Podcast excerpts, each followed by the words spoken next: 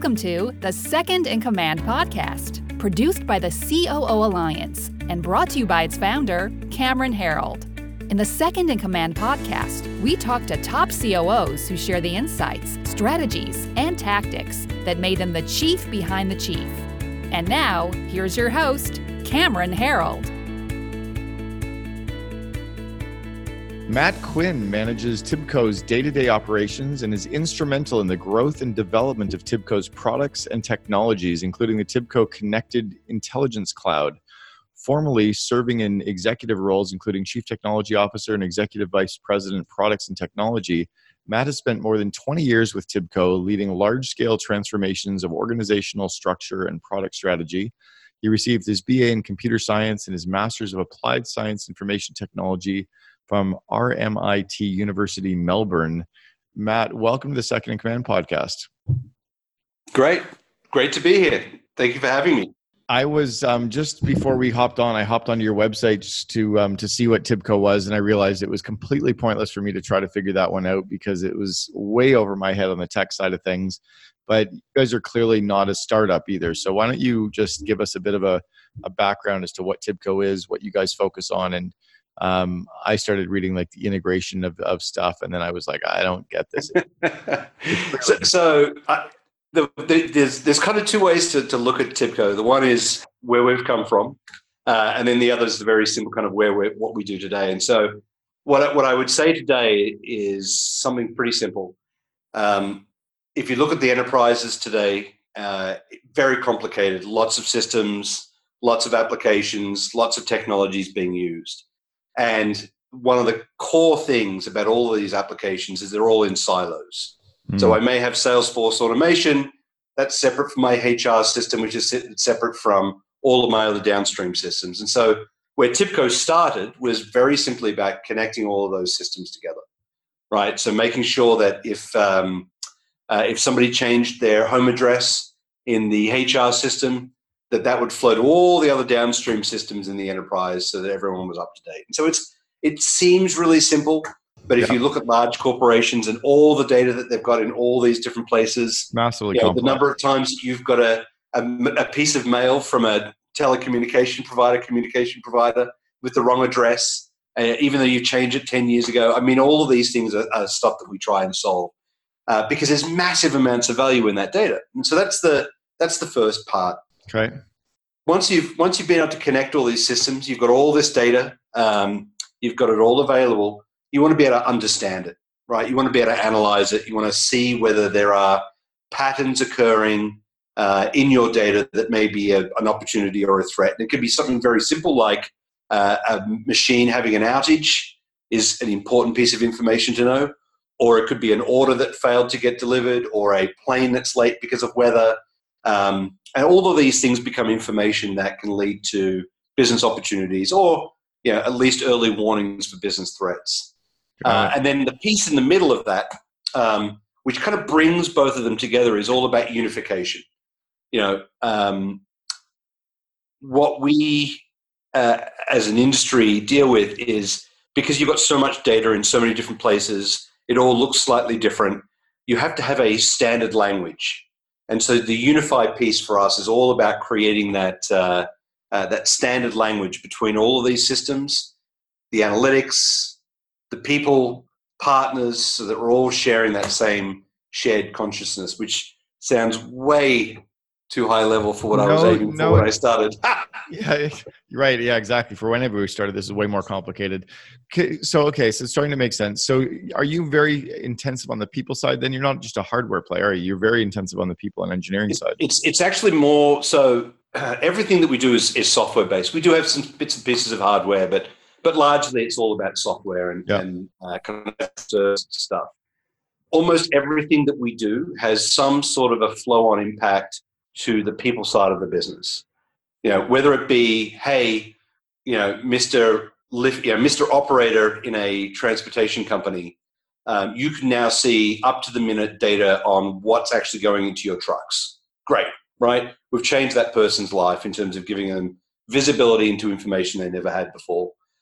But a large amount of what we also do is transformation on the IT side, which is if you put these technologies in, they break down silos but they're also breaking down silos amongst development teams, right?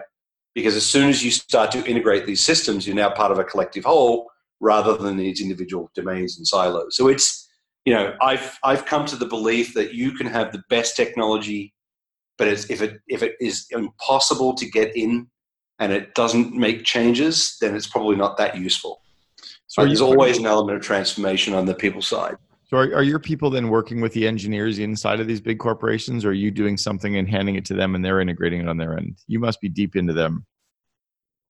So actually, look, that's changed. Um, go back 15 years ago, it was a pretty traditional enterprise software sale, which means that uh, you would have engineers build the product. They would hand it off to the, the professional services people, the implementation, the people who are doing implementation work they would work very closely with uh, with the customers, with their engineering departments, to put the engineering work that we built uh, in place. And for a good good 15 years, that was kind of the way that uh, the world worked. Mm. cloud computing changed that because what it meant was that you could now access the technology in multiple different ways, not just kind of come to us and say, "Hey, can you give us you know some some uh, technology and can you help us implement it? And it really is this uh, this notion of almost democratization of, of information technology. Right? Okay. If you want it, if you want it, how do you want it? Right? It used to be I want something, and the vendor would say, "Have it this way." Now it is I want it. I want it to look like this. I want it to be delivered through this channel. I want it to be uh, applicable to this type of developer. Um, you know, we've all become search. right. It's incredible. It's a huge huge customization. So how many employees are you guys running? And are you're clearly a global company then as well. Yes. Uh, global footprint um, probably today we're just a, a shade over 4200 employees. Okay. And then so you know we're not we're not uh, you know we're not 40000 but we're also not 20 right. So so when you started with the organization 20 odd years ago what was the size of the company back then that's actually a good question. So when I started 22 years ago, which makes me sound really old. Crazy, right? Although I have a funny, I have a funny story about that. So I, uh, so my father worked for the same company for 30 years, and wow. I used to give him, I used to give him a ton of crap for working for the same company for 30 years. And of course, when I entered the industry, I was like, Dad, you know, come on, man, you've got to like do three years here, do three years there, and you've got to build your career, you've got to build your resume. And, and he's like, okay, I get that, son. So I did one three year stint and then I joined TIBCO. and that was, you know, kind of 22 years ago. So it, um, so when I joined, uh, we were probably about 150, maybe 200 employees, mostly okay. out of Palo Alto in, uh, in California. Uh, we had offices in New York, London, and Sydney and Melbourne, which is where I joined. Oh no, kidding! So you joined in Melbourne and then started working for them back in Palo Alto, or where? Where you? Where's the head office? The Bay Area. So the head office is the Bay Area. Um, so actually, 22 years ago, we were involved in this. At the time, a very unique project. Uh, all of the electricity companies in Australia were deregulating and creating a market. Right, because at that t- before then, it was all very fixed and all very government controlled. So they created a marketplace. They needed some technology that would do real time uh, uh, data collection and settlement, right? Because you're trying to settle the amount of megawatts that have been consumed and, and produced at any time so you can bill accurately. And so it was it was a strange consortium of people. It was TIBCO, it was Fujitsu, Sun, Oracle, and I'm trying to think that there was another player as well that got brought in to build a to build a system. Great first experience, um, and then from there I went to uh, to London for a while. Uh, I lived in Houston um, uh, for a couple of years. Uh, moved back to London, and then uh, went to uh, to Palo Alto. Having done my my stint out in the regions, I I came back to to the head office. Okay strange experience. I, I'd love to, to have you share a little bit on that. I mean, I've I've coached CEOs and teams now in 28 countries, so I've had some exposure to it. But most people don't see what you've been able to see in terms of really kind of being embedded with these different companies and truly seeing the culture and and um, you know n- not just the language difference like in london turnover means revenue and in the us it means losing employees what's the what are the differences in terms of leadership and style and um, you know the way companies approach business between australia london um, you know houston you know texas and and california what would, what have you seen well i, I tell you the, the funniest one for me was uh, it is still the language so there are both professional and personal language choices that you make mm-hmm. in each one of those places that still to this day bring a bring a, a smile to my lips. One one is uh, in in in the UK and in Australia to cross something out is to is or to tick to tick something off is to cross something out. Yeah. And so I still remember being in a in a um, in, in a meeting and say, well, just just tick that one off. We've finished that that use case and the person's like, "Why are you angry at the piece of paper?" And I'm, I'm like, "What do you mean? What do you mean?" And the other was in in every other part of the planet, a sweater is a jumper, especially right. in, Australia and uh, and the UK. And I. Yep. I was living in Houston. It's freezing cold in the office buildings, even though it's boiling hot outside because of air conditioning. And so I said, I'm, I'm just going to go find a jumper. And of course, the guy that I was working with, who worked for TIBCO, still works for TIBCO, thought that that was the funniest thing he'd ever heard that this you know this this, Australian, this young Australian kid was going to put on a jumper. Jumper, yeah. I had I had one where we had uh, some friends over from Australia and uh, some they were starting to work with our company with one eight hundred got junk and I um, was walking down. Oh, I love those guys.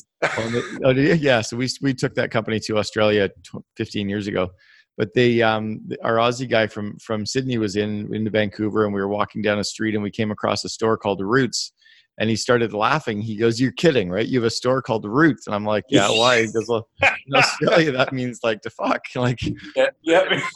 and then and then the logo on the Roots is a beaver, so he was dying laughing to have like a beaver. Like, it's just like this is too much. Anyway, yeah, like yeah, yeah, cultural. All right. So what about what about this? What about the leadership styles? Do they do they manage businesses differently? Do they think differently, or is it pretty much the same? Same? Do you think? it, it is um, it is very different in all three places. And I, I spent a lot of time in Germany as well with uh, uh, people like Deutsche Bank and, and others. Mm. Uh, you know, look, one of the one of the biggest lessons I learned was you can't stereotype a country and their business practices because while things are different, um, you can't make those types of gross assumptions. Uh, because ultimately people are all individuals. Um, yeah. And a good example of that is is Europe. Uh, you know, I, I, guess today we're still we're still no Brexit, so I'm going to count the UK as part of uh, right. part of the, of, of the EU. Um, you know, I look at my time in all of those countries, and and and I could see how I learned different ways of doing business. In Australia, um, uh, for a lot of bigger purchases of technology. Uh, everyone's quite concerned in making sure that they're making the right choice. There's a lot of there's a lot of work that goes on up front to make sure that the the choice is the correct one. In Europe, there's a lot more focus on standardization and and following business process and business rules. Um, and they tend to like software that is much more standards centric. Uh, the US, on the whole, uh, always has felt to me of being able to make more aggressive decisions hmm. earlier on. Um, you know, to, it's almost the it's the you know fail fast mentality. Sure. Um, uh, to, to look for advantages, but obviously to press it home once uh, once something's been successful. I, I, mean, I'm endlessly fascinated by this. You know, I used to I used to spend a lot of time with banks, and you'd go around and you'd speak to the same banks and even outposts of the same banks in different countries and have very different kind of ways of doing business, uh, even though they're all part of that kind of that macro organism corporation. I think honestly that companies that embrace that that different uh, are the ones that are most successful. So you've had you've had a lot of exposure over your career working with these big multinationals and the big kind of Fortune five or the the enterprise level companies, and then also selling into those companies. What do you think we can learn from from working and selling into those big organizations? What are the what are the cheat sheets of getting in those doors and selling to them? Are they different? Uh, this is what I would say. if you did something that worked five years ago, it won't work today. If you if you had something that worked two years ago, it's not going to work today. These companies are moving so rapidly and evolving so rapidly mm. that relying on your knowledge from two, three, five years ago is is really tough. Wow! Like they, I think all all companies are going through a period of reinvention. Um, you know, whether it be a uh, you know kind of a bank that wants to become a software company, you know, it's the you know it's the it's the the taxi company that's decided to deliver meals. I mean, everyone is is looking for those transformational elements, and it is changing uh, the culture of these larger corporations incredibly rapidly. While at the same time, the ones that are successful in those transformations still have a uh, have a core, uh, almost a core mission, yeah. um, something that they believe in. That while their businesses may change, the tactics may change, the technology may change, there is something about who they are that has become increasingly important uh, uh to them, and it's it used to be the brand, right? But now it's not the external brand as much as it is their internal brand about how they want to be perceived by vendors, by customers, uh, and by their own employees. Um, someone much smarter than me uh, was had read something to me, and it went something like, "Look, you know, people who join, uh, you know, join a, a, company because of the mission. They want to achieve something. Mm-hmm ones who stay stay because of the values. Mm. And I think that large corporations have kind of worked that out that people may come because it's an exciting project. And if you can yeah. get them to stay because of the core values that you represent, that's that's pretty important, especially with the uh, the paucity of talent that has that you have available now. That's huge, actually. They join for the mission and they stay for the core values. It makes so much sense. True. Yeah, and I'm, I'm sure that I'm going to misquote whoever well, it's 80, 86% of all statistics are made up on the spot 42% of the time, right? So we're good. Yeah, yeah. Um, so you've you've clearly had to adapt then as well over the years. I mean, for for companies this side to be changing and you having to be working and building teams to change and work with them and then also you know, we're you and I are roughly the same age. We've we've got some deeply ingrained habits and skills. How do you unlearn those? How do you continue to learn? How do you adapt? How do you how do you kind of stay up with that rate of change? I, would love to say that I'm successful at that, but I think of myself like a stuck clock. So I'm at least right twice a day. now, look, I, I mean, we we talked a little bit about this in the uh, before we started the, the podcast. I think um, when you when you learn something for the first time, you don't really take it on board. Mm-hmm. Um, you know, whether it's your parents or whether it's it's early managers, they always give you pieces of advice that, and I've always struggled with taking that advice at face value when it was given. It's usually two or three afterwards they go, oh, that's why it was important. Um, I think that when I started my career, I was very much the, you know, the the abrasive, probably still am, sweary, definitely, uh, individual contributor, right? It was it was less about what the team could do. It was less about team members.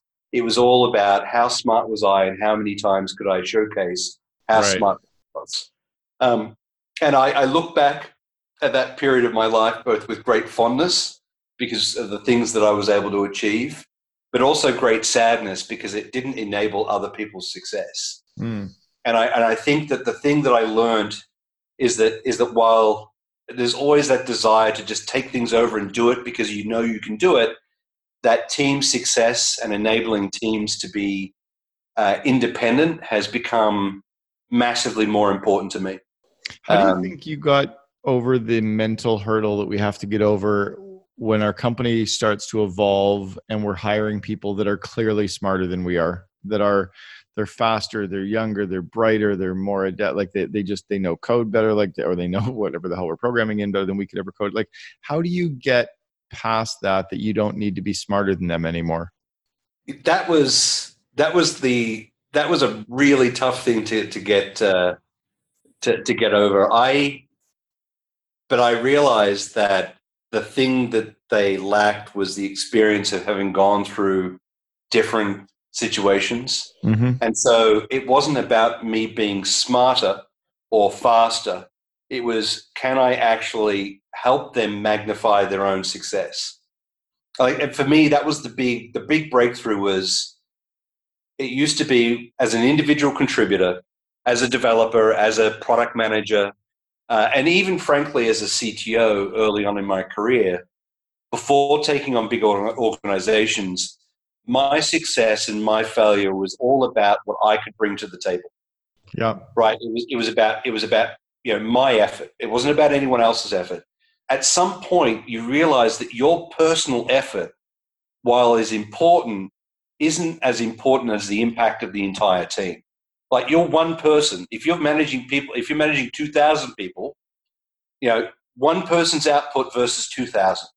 Like it's clearly going to be two thousand. Yeah. And so when you make that mental shift, then it becomes all about okay, so what's what's hampering somebody else's success, right? How can I provide them the opportunities that I would have loved to have had when I was being managed early on in my career? Uh, and then the last piece is you realize is that when other people are successful, that enhances your overall success because you've helped it. You've helped make it make it happen, if you will. You you said something that was really intriguing, and it was um, like you starting to focus on showcasing their success. I think. Yep. And what I got from that was very clearly that you, somewhere I heard this years ago, 20 or 30 years ago, that a leader's job is to get people promoted. You know, our job is to grow people and get them promoted. And it sounds like that's kind of what you've done as well, is you've really, really worked to showcase them so they get promoted, so they do well in their career, removing their obstacles. You're there supporting them, not telling them what to do. Well, and that's that's because again, you know, I'm, I'm all about learning lessons about ten years too late. I could never understand early on in my career. I got very lucky because I had a couple of guys who took me under their wing and and helped me navigate the early part of my career. Effectively, almost a godfather like figure, a couple of figures. Um, and and look, I I greatly appreciated uh, both of them early on. You know, certainly certainly uh, it was very helpful, but I felt like it was very tactical. It was like, well, these guys are helping me because they've, you know, because and I could never really I could never answer that question. Why? You know, why were these why were these guys helping me? And then I realized again, too late, I think, that that what they saw was that they had the ability to impact something greater than just themselves. And so you do have to have the ego kind of take a bit of a back seat. Yeah, Uh, you know, It's tough. Well, I, I think the hard part for me would have been because I was good at that with the people that I liked. You know, I definitely played favorites and didn't realize that I, I helped take a company from 14 employees to 3,000, and I didn't recognize the favoritism that I was playing and hanging out with the people that I liked and helping the people I liked and growing and supporting people I liked, but really just not being there as much at all mentally or emotionally or, you know, really helping to problem solve and move out for the ones that I didn't have an affinity to. And I guess that's Yeah. where you can't have that, can you? You can't, but it's it's tough. I mean, that's look. We we we as human beings are going to gravitate to people that we like spending time with. Hmm. Like I, I, you know, it's it's you know, if you've got two choices, if if there's no other penalty, and you've got two choices, person A who you like or person B, and there's no penalty for which one you're going to choose, you're going to choose person A. Right. right? And it's, um, but but there's also, a, a, I think there's a couple of other things. One is, you know, you've also got to, then got to ask yourself, why don't you like working with that other person? hmm Like, is, is there something that that you need to change and learn, or or in fact, is that person in the wrong place? Like the number Yeah. of times where where I've I've kind of suffered through having somebody uh, on a, on a team only to change that that person's role and seeing a completely new side of them. Right. Um, you know, so I sometimes I think we all we make a bunch of assumptions about how people feel, and when you actually ask them, you get a completely different read.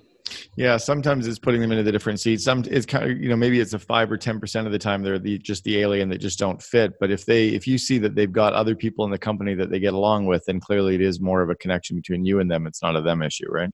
Yeah, that's true. The, the the flip side of that, and that's this goes back to this kind of the war on talent we we see and hear about.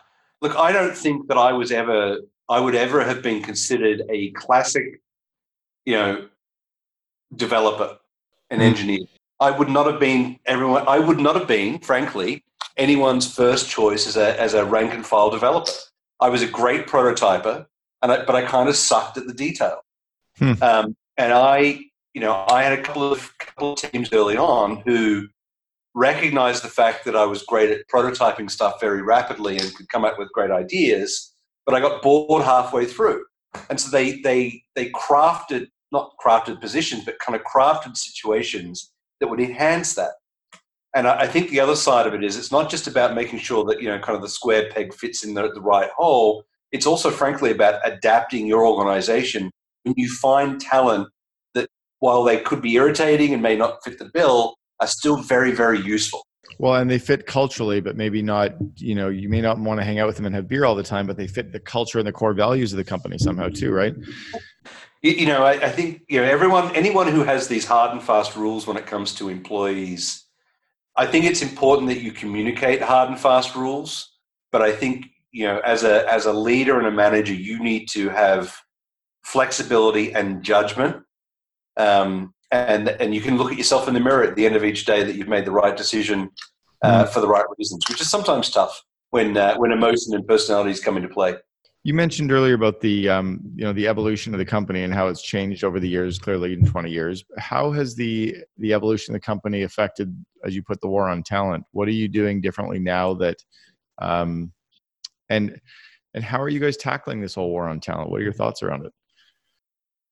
So it's interesting because I would say that the war on talent has also coincided with with breakthroughs and availability of collaboration software. Um, and sometimes it's a bit difficult to divorce the two. So I think that if we if we were in a war on talent as we are today for certain roles like data science and broader AI, uh, user experience, um, and if we if we could only hire in the Bay Area, for example, it would be tough right? Because it's you know there's just not that many people that are going to fill those roles. Um, with collaboration tools, with Zoom that we're using currently at the at the moment to do this, yeah, it does allow me the opportunity to explore non-traditional places for talent. Uh, and it's not offshoring, it's not nearshoring. Uh, screw that. I hate those words. It's about you get these strange little pockets of, of expertise in in places that you wouldn't necessarily expect. Um, and now with the technologies that we have in play, you can leverage it. A great example of this is is that um, I have a very large uh, engineering team in Gothenburg, um, in Sweden. Okay, wow. And they and they build uh, the, some of the, you know, some of the best world-beating analytics software, visual analytics. So great team, love the guys, um, work with them for years and years. The, the, the, the, the local university just happens to specialize in data visualization and user experience. And so, why wouldn't I leverage a great talent base, a phenomenal university system, and a strong leadership in that particular location? Right? I've got, uh, you know, I've got some offices uh, just outside of Stafford, Texas. Same thing. Great universities that give me access to different types of talent. It's up to me to identify that talent and to work out how it can be woven into the fabric of the corporation. And that's very different from today than what it was 10, 15 years ago when we were very, very, very, you know, you, in order to make decisions, you had to live in Palo Alto. You had to live yeah. in, uh, in head office. I talked to a guy the other day who runs a technology company with about 300 employees based in Indianapolis I'm like, well, first, that's weird. Like, how do you find talent? He goes, dude, nobody really can afford to live in the Bay Area anywhere. So anybody who's from Indianapolis that went to school over there wants to all come home. It goes, all right, that's reasonable. And he goes, and we've got 42 people living in Bulgaria. I'm like, yep. where do you, what? He goes, yeah, we found two, and then they found two, and then they found six, and all of a sudden we're at 42. I'm like, all right, that's. Yeah, I mean, look, we, we, you know, we, we are we are absolutely living in in a in a virtual world when it comes to uh, to employment with mm-hmm. the tools and technology. And I think actually strangely enough, I'm going to put my old CTO hat on for a second. I actually think that that with with uh, improvements in AR and VR, and also the the imminent, and I'll use air quotes, uh, imminent uh, autonomous cars, we are going to see more and more people push out of uh, of major city centers like yeah. the Bay Area, because all of a sudden, look, what there's no penalty if I if I have an autonomous vehicle and I have telepresence through technologies derived from AR and VR, all of a sudden, why am I going into the office? I want to live at the beach. I get the same experience of going into an office from you know from my from my house. And if I live far away, well, it doesn't matter because I'll I'll be able to jump in my autonomous vehicle, press the go button, and then you know do a work day just to have you know maybe have a couple of in person meetings because that's make that makes sense. I just you know I think that we're on this cycle that that we're going to continue to push people out of the uh, out of offices into uh, into more virtual environments. I, you know, it'll be an experiment. I think that some people will like it, other people uh, and other cultures. Going back to your first question, um, won't like it as much. Well, I think I think a lot of where people are going to go there is even if they don't like it, they may work in co-working spaces, but they may work in cities that they want to live in. All of a sudden, Perth, Australia, is going to go through a boom because it won't be on the other side of the world anymore. It'll be wherever the hell you want to live. Yep. Um, so you, it's interesting that you mentioned AI and um, augmented reality, virtual reality, artificial intelligence, uh, automation, or autonomous vehicles. This stuff is coming faster than we think it's coming as well now. I was at the I go to the main TED conference every year. I've been for eight or nine years in a row, and I went to uh, Abundance 360 this year, and sounds like you went to Davos. And we're kind of around kind of the future of some of this stuff coming very quickly. How do you think companies are, without getting trapped into this whole like um, there seems to be such a trap with oh like two years ago everyone was about the blockchain right? And so everyone wasted like inordinate amount of money and time doing stuff that all of a sudden didn't really matter or maybe it doesn't matter. I don't know or maybe it will but how do companies start experimenting and poking their heads around this stuff? Or do they just sit and wait for it and not try to get in as the the innovators and early adopters? Do they wait to become the early majority? Like do they wait a little bit versus wasting their time? Or can they afford to waste time yeah, I that's a it, this is a this is one of the biggest fears that companies face today, and that is the, the fear of being left behind. Because hmm, mm, it's um, coming so fast now. It, it is, but it's it's also like uh, the the analogy that I'd kind of draw here. It's a little bit like um, you know we have access to a lot more news today than we did 20 years ago, and certainly what we did 30 years ago. And so, news and social media amplifies a lot of stuff. Mm-hmm. And I think the same is true with companies in that their fear of being left behind is being amplified by the uh, the sheer amount of, of media that's now currently available. Right? right. You, could, you could kind of say, well, you know, my my competition may or may not be doing something 20 years ago. Well, now you, you know exactly what your competition is doing because they've plastered it all over social media and LinkedIn and Facebook. So so all of a sudden that that that cycle time for innovation has got faster.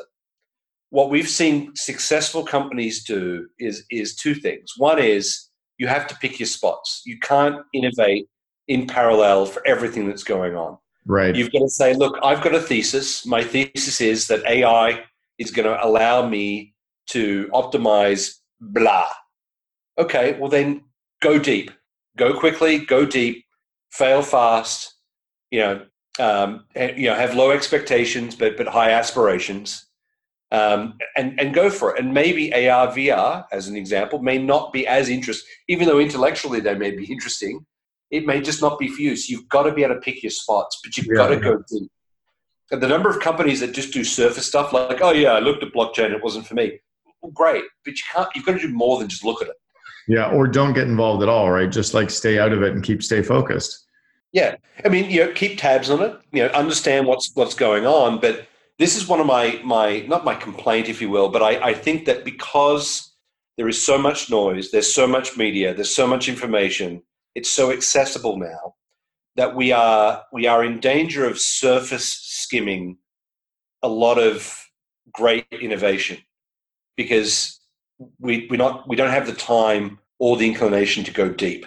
Sure. Is your is your marketing and sales approach changing? Um, do, are your teams doing it differently than they did ten years ago? Yeah. Look, I the sales and marketing ends up being a little bit of a pendulum swing. You know, stuff that worked ten years ago doesn't work today, but get, you know, wait another five years and it may work again. Right. Um, you, you know, when when cloud computing and as a service uh, software became kind of the thing, the view was that you didn't really need to do any marketing anymore because it was all on the web. Um, you didn't really need to have salespeople because you know, people would just click on the button and buy. Well, the reality is is that yes, there are some there are some people who like to buy that way, and there are others who like to buy from people and build relationships because these mm-hmm. are big, complicated systems. And so you see you know, we, we see this less about change, but more of a refinement. You know, you don't need to have the salesperson going out to the company that really just wants to do everything digital. Yeah. Vice versa, the person who doesn't want to click on a, on a web link to go buy some expensive piece of software actually wants to speak to a, a real human being. Understanding those situations is the biggest change that we've seen. That's interesting. Just understanding, okay. Look, it's, it's, here's an example that I give. When you go to, to check in uh, to a plane, if you're taking a flight somewhere, yeah, there are people that you'll see that will absolutely go line up, go speak to somebody, get that paper piece of ticket to go through security. Right. and there are other, and, there, and yet there are other people who do not want to speak to a single human being until they're quietly strapped in the seat to go wherever they're about to go. Did you know that Uber Black just allows you now to opt out of talking to the driver? Oh, really? they finally allow us. You can click a little button saying like "open to casually chatting," kind of focused, having a shitty day, just want to be by myself. You get to. awesome. But, that, uh, but, that's that's it. I mean, people self-select. Like you know, that's true. If, if there's a lot of software that that we that we look at where we just don't want to talk to anyone. We just we just want to do it. We know yeah. what we've got to do and that's you know so that changes the way that you proceed with uh, with the way you sell it changes the way you market but but you've got to still have those common core values across regardless of the channel that you're selling or marketing to mm-hmm. Are, are companies overcomplicating their business and trying to integrate everything and make it all talk together or has it just become some of the necessary evils or you're not even really trying to make it all work together you're just trying to make sure the data works aren't you yeah, I mean, it's. Or is that the same thing? Uh, it is and it isn't. I, th- you know, we've we've always we've always kind of said tightly integrated, loosely coupled. Um, you know, in, in other words, you want the data to flow and be correct, but you also need the flexibility to swap pieces in and out if you want to upgrade a system or, or get rid of anything. Um, and for the most part, customers really try and stay away from making their big systems very brittle mm. uh, by having them so tightly wound together that you can't make any changes. Because we lived through that era. If you go back kind of 15 years ago with the big ERP implementations, everyone customized the hell out of those things. And so when they went to upgrade or they went to do anything else, that system was so brittle that they couldn't touch it. Right. You know, it's the same reason why we still have mainframe systems. We've customized those mainframe systems so much that you can't a you can't find people who can program them anymore. Right. But you don't want to touch the, the business data because you don't know the reverberations. It's like a spider web. You know, if like what was that? What was that? Uh, that movie it was a goofy movie about a uh, uh, about a huge spider, and the and the it, it was one of the B movies. But I remember the the scientist comes up to the to the um, to the web and he and he touches this huge web and you can see the reverberation. In the mm. background you see the big spider. And, and systems are a little bit like that. They're so so connected that if you make them too connected yeah. you know change on one side can have this ripple effect throughout the rest of the spider web well did you guys get hit with this uh, salesforce outage last weekend we narrowly narrowly mm. avoided it my uh, my girlfriend works with um, Ticketmaster and is in charge of the engineering teams in the Salesforce engineering teams inside of Sales or of Ticketmaster for Salesforce. And, and holy moly, man, did they get creamed, and it was a, it was a big, big, big outage, kind of Yeah. throughout all of North America. It, it was. I, look, we went through the um, uh, the the stuff with Dyn a couple of years ago when we had the uh, you know the the, the huge uh, bot attack against Dyn that brought down the DNS Yeah, or everyone, just about everyone's DNS. Look, I, I'd say a couple of things. Uh, one thing that, that I was that look, no one ever wants to live through an outage. We've all got services, so throwing shade to another vendor because their stuff went down because of an, an error, like it doesn't matter. We're all we're all kind of engineers at that level. Um, I was impressed with the way that Salesforce was very open and transparent yeah, about the outage very much. you know, look, I got to say, taking on a global call to talk through the issue live Uh, yeah, a, I was- on a I kind of a conference call, that's that's tough. That's tough, tough work. I listened in on about 10 of them over the weekend. I listened in on about 10 of the calls and I was really impressed at how strong they were. Like really, really, really, really strong and understanding, like deep understanding of the problem, the issues and the customers and state of calm. And I was like, damn, I could not work in that space. Like those guys are seriously professional. Oh yeah, and so I, you know, so look, everyone, ev look, mistakes are all, mistakes always happen. You know, sometimes the mistake is because somebody hit the wrong button, which we've seen before. It, oftentimes, it's how you respond. Mm, that is the real, you know, I think is the real kind of testament to, to character. And this, and again, we, we talk about, you know, staying for the, you know, coming for the mission and staying for the value. I think that there's probably a lot of people at Salesforce who looked at that situation and said, yeah, that was a boneheaded mistake that they made, but man, you know, how is it to work for a company that was, that was stro- so strong in their conviction around making sure that their customers trust them that they were mhm. able to do those things. I mean, there's stuff to learn from that. Absolutely. Yeah, it was And strong. that's, and that's look. That's the other thing that I would say. I, over all these years, you never ever stop learning. If you think you've got it, and if you think you've got the answer, you're probably wrong. So that was actually my next question was if you were thinking about learning and growing of your team of the kind of the, the two layers below you, you know, your direct reports and their direct reports, what do you try to get them or how do you focus them on learning or are there certain skills that you're trying to, you know, that you kind of identify as more important than others or So, so it depends a little bit. I've got a fairly diverse set of teams that that report up to me. And so the first thing is you you every team has a different level of maturity and you have to understand that, right? A group that's been working together for 30 years is vastly different than the group you threw together yesterday. mm-hmm. Um, and so you have to recognize the fact that there are differences.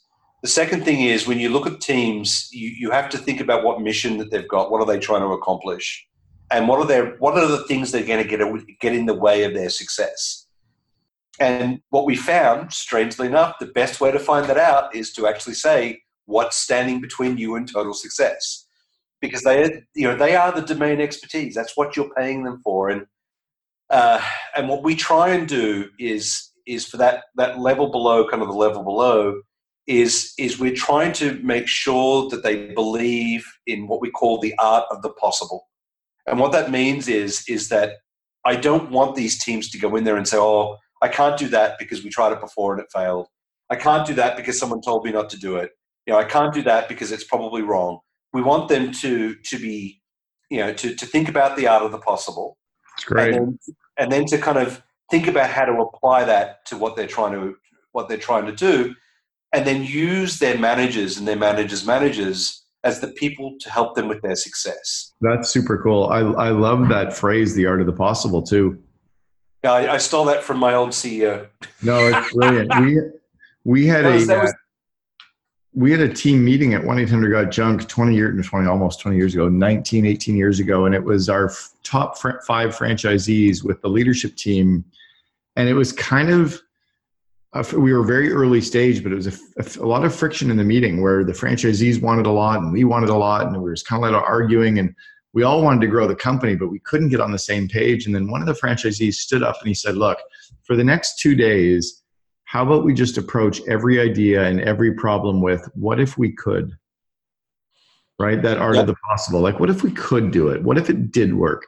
And we we did it for two days and damn if we didn't come up with some really really great great stuff. Yeah it's it's it is amazing. Look i mean um, you know that that I that I can definitely attribute for to uh, to Vivek Ranadive, who's our uh, founder, uh, now the uh, the owner of the Sacramento Kings, um, and and he always used to challenge us, you know, uh, you know, and his his his focus was a little bit more on the on the customer side, which is help the customers understand the the art of the possible, right? Super cool. Because everyone comes in with preconceived notions, and, and and it's just you know it can be dangerous because you're not really thinking of. And I was I was talking to my wife the other day about this. Sometimes, as a as a senior leader, you get so caught up in what you can't do, you forget about what you can do. And I know that sounds very pithy, but but um, sometimes you say, sometimes you, you just be daydreaming and say, "Oh man, that'd be really cool if I could do X." And then you're like, "Well, hang on, I'm the CEO of the company. I can do X." do X, yeah. but you get that mindset that you know you're running so fast, you're you're you're on the path, you're going, and you sometimes don't look left and right to see what else is what else is kind of going on. But it is it, the brain is a funny thing when it comes to that stuff. That's neat. All right, if you were to go back to your 21 year old self and give yourself some advice, because clearly we were not going to listen to our parents or anybody else when we're 21, what would you tell yourself at 21 that you now know to be true that you wish you'd known earlier on when you were starting your career? Uh, oh, drink less. well, maybe we drink more. I don't know. Um, look, drink better. I look. I for me, it's actually pretty simple. Um, work better with others. Hmm. Right. That that was my. If I look back at my early part of my career, my ability to. I I felt, and I I still feel that I have a, a good ability, not a great ability, to excite people and to lead them. And that's you know, and I think that's that's useful. It's certainly in my role. And and there are understand something. I'm saying I'm good at it. I'm passable, right? Mm. I don't suck at it. uh, the thing that I've, I've struggled with, and I struggled with it back then, and I've got slightly better now, is the ability to work together with others uh, in a in a in a constructive way versus just leading them, right? Understanding the voices that are out there, collaboration, these are things that I didn't know back then were so important. Um, uh, but I think would have would have helped. Those are cool. Matt Quinn, Chief Operating Officer from Tibco. Thank you so much for sharing with us today on the Second in Command podcast. I really appreciate this. That was cool, man. Thanks for uh, thanks for letting me spout nonsense for uh, for forty five minutes. This was amazing. Thank you. You've been listening to Second in Command brought to you by COO Alliance founder Cameron Herold. If you enjoyed this episode, please be sure to subscribe. For more best practices from industry leading COOs, visit COOalliance.com.